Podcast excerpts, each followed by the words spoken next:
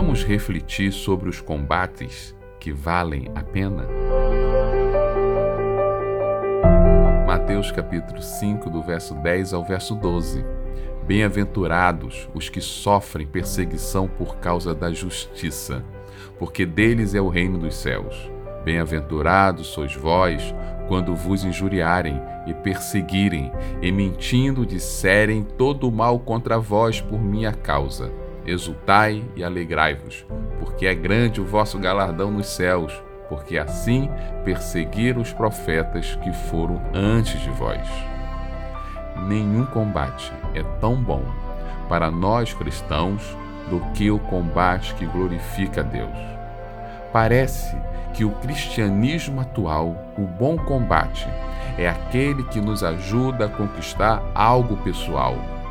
Temos dificuldade de entender os conceitos de Cristo que diz: bem-aventurado ou felizes são aqueles que sofrem perseguição. Quando vos injuriarem e mentirem, disserem todo o mal contra vós. Olha, três coisas que não gostamos muito: ser perseguido, ser injuriado e ser alvo de mentiras. Quando sofremos uma destas coisas, normalmente ficamos desestabilizados emocionalmente.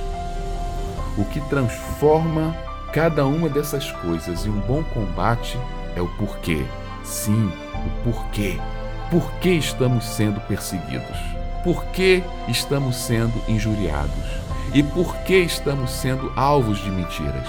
Se é porque temos convicção e uma fé inabalável em Cristo, e o nosso procedimento ao demonstrar estas coisas está nos levando a esta perseguição e essa enxurrada de mentira, que bênção, que bênção. É claro, se testemunhamos Cristo em nosso lar e a maioria deles não compartilhe da nossa fé, certamente sofreremos perseguições.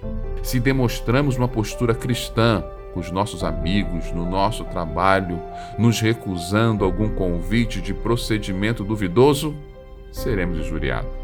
E claro, ninguém vive segundo a verdade de Cristo sem alguém tentar provar que estas verdades é uma mentira. Não deveríamos nos preocupar com as mentiras pelo simples fato delas não se sustentarem por muito tempo. Devemos nos preocupar com a verdade, pois no final ela sempre acaba vencendo. E Cristo é a verdade. Às vezes, esquecemos que sofrer pressões por causa da nossa fé faz parte do cristianismo.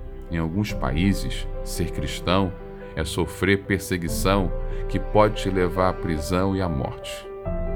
Mas mesmo nós que vivemos em um país onde essas coisas não acontecem, ainda assim seremos criticados pela nossa fé. E se isso está acontecendo com você, parabéns! Parabéns! Você está combatendo bom combate e grande será o seu galardão nos céus. O que aconteceu com os profetas no passado está acontecendo de alguma forma com você hoje está sendo perseguido, está sendo injuriado, estão até mentindo, porque você está sendo um cristão verdadeiro. Esta é mais uma reflexão para a vida, pois a fé vem pelo ouvir, mas a transformação pelo agir. Deus te abençoe.